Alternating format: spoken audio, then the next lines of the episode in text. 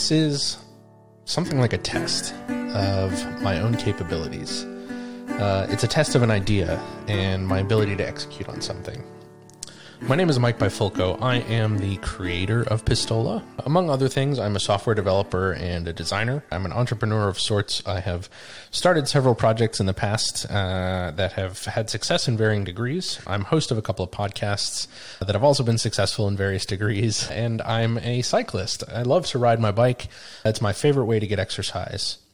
In December of 2019, I sort of had the idea to build a product, a service, if you will, so that is targeted at people like me. So I'm a member of several Facebook groups and Reddit communities around cycling indoors and outdoors, particularly for a product I use called Zwift. Zwift is an indoor cycling, massively multiplayer online app. If you haven't used it, basically it lets you ride on a cycling trainer indoors with a bunch of other people at once in a virtual world while doing workouts or races or training programs, whatever you sort of prefer.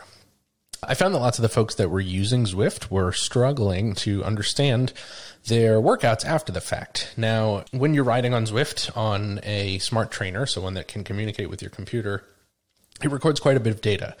You get heart rate data, power data, so how hard you're able to pedal, cadence, how fast you're able to pedal, and speed, essentially the virtual speed or the equivalent that you would be moving in the real world if your bicycle were moving at the rate you were pedaling, and basically at the rate you're pedaling versus the intensity and the hill strength and whatever that you're on. Now, I was noticing that folks were having trouble understanding their data that they were getting back from Zwift for a couple of different reasons. So one, for starters, after your workout, Zwift does very little to provide you with information about your workout. They kind of give you access to the data, but they aren't a data processing company by nature, so to say. So they sort of rely on third-party services. I would say that far and away, the most popular third-party service for interpreting cycling data and sort of workout data of all kinds is a service called Strava.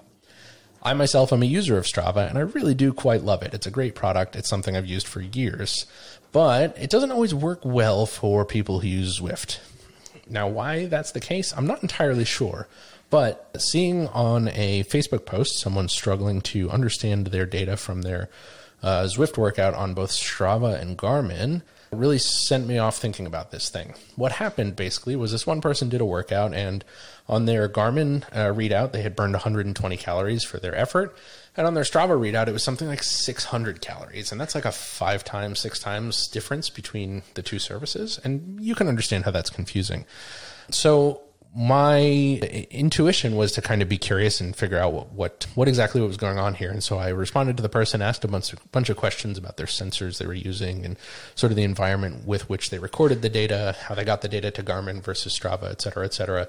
And as I was interrogating that, I realized that one of the, let's call it, advantages I have over someone like that is that I work really, really regularly with this kind of data. So I, as a cyclist and a sort of former runner and hiker and all these other things myself, I've recorded this kind of data for years. Probably, I would guess going on 10 years now, I've been looking at the data from my various workouts. And actually at one point I started building a product that had to do with pulling data from Bluetooth sensors for folks working out in group classes.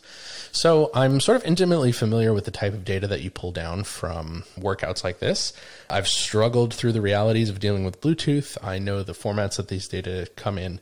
And I was kind of able to answer this guy's questions and sort of help him discern what might have happened without struggling too much.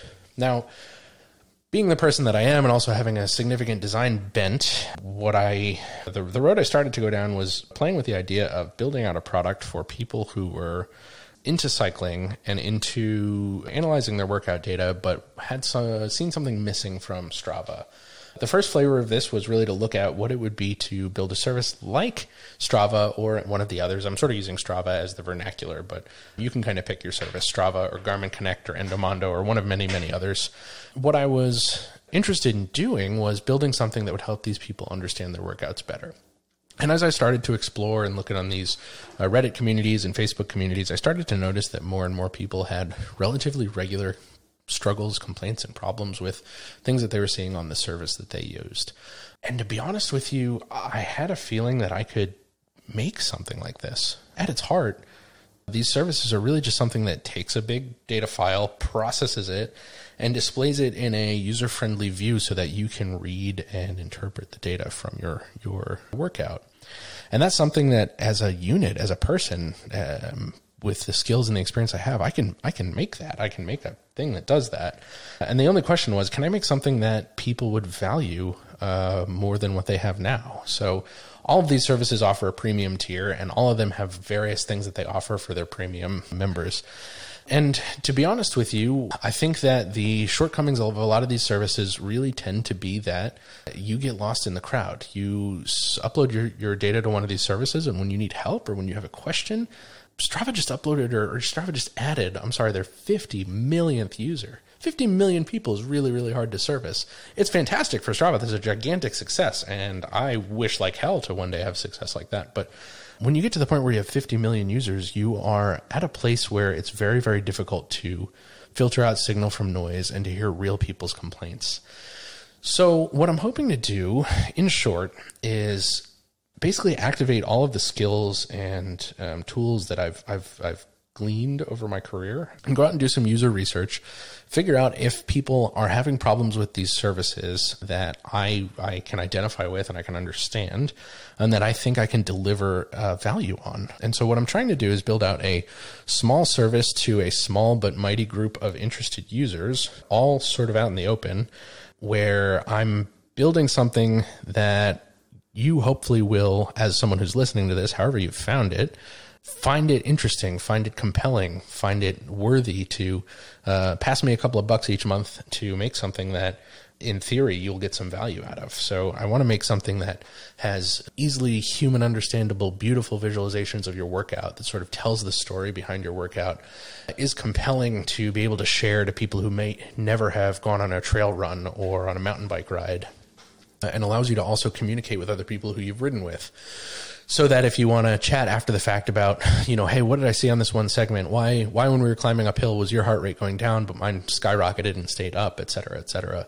Or maybe just to share pictures about it. I don't really know. And I'm going to put this out into the world with the hopes that I can pull it back in some way from the data that I collect. So that's what I'm doing. That's what I did. Not the very first step, but one of the first steps after I started to go down the path of building something before asking was to put out a survey and ask people what they thought about Strava, what they thought about the services that they were using already.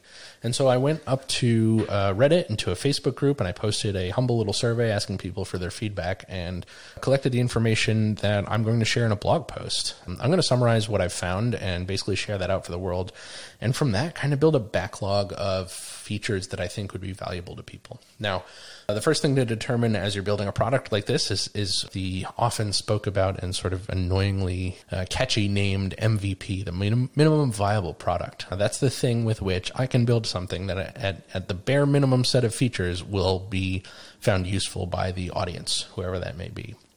As I see it right now, that minimum viable product might just be something that lets you upload a workout file to a service, have that file be interpreted by the service and displayed back to you in a way that's transparent and sort of beautiful.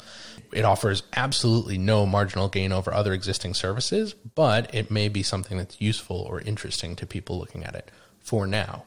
In the future, hopefully I'll be able to build out functionalities that are compelling and that folks want to use versus something else, or maybe a complement to something else. So that's where I'm coming from. That's what I'm going to try and do. I, at the moment, don't really know if the target is going to be people who ride indoors for the winter for training, or whether it's going to be people who ride indoors and outdoors.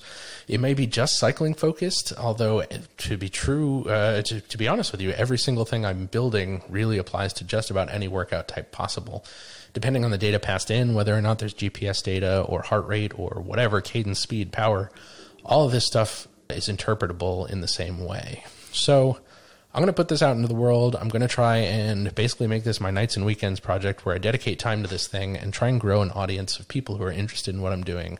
My main goal is to make it something that is super hyper transparent, and to see what one guy can put out into the world from his humble little basement office, and see if I can do something interesting. I don't know where this is going to take me, but at the moment I'm really excited about it. It's something that I think I can make and that real people might actually benefit from. So this is take one, stab one, version zero probably of Pistola, a name which I chose because I could buy a domain, pistola.io, and sort of because Pistola is Spanish, Portuguese, a couple of different languages for gun. And the joke among cyclists is they refer to their guns or their legs as their guns, sort of like, you know, 2 tickets to the gun show, bro, but they're pointing at their legs because you use your legs to ride a bike or go running or whatever it may be. So it's called Pistola. I am sort of tongue-in-cheek selecting that name, even in the world we live in where, you know, there's many, many reasons to take a stand against things named for and after guns, and I understand that. I'm hoping you appreciate the bit of humor in that. And that's it. That's a wrap. Let's call this version zero of the podcast, documenting this project. And the next podcast, I think I'll probably talk about the survey results from the survey that we got. I'll read through those kind of in real time and document what I'm finding. And as I do that, I'll put a next episode back out into the world and we can talk about this. Until then, this is Mike signing off. We'll catch you next time.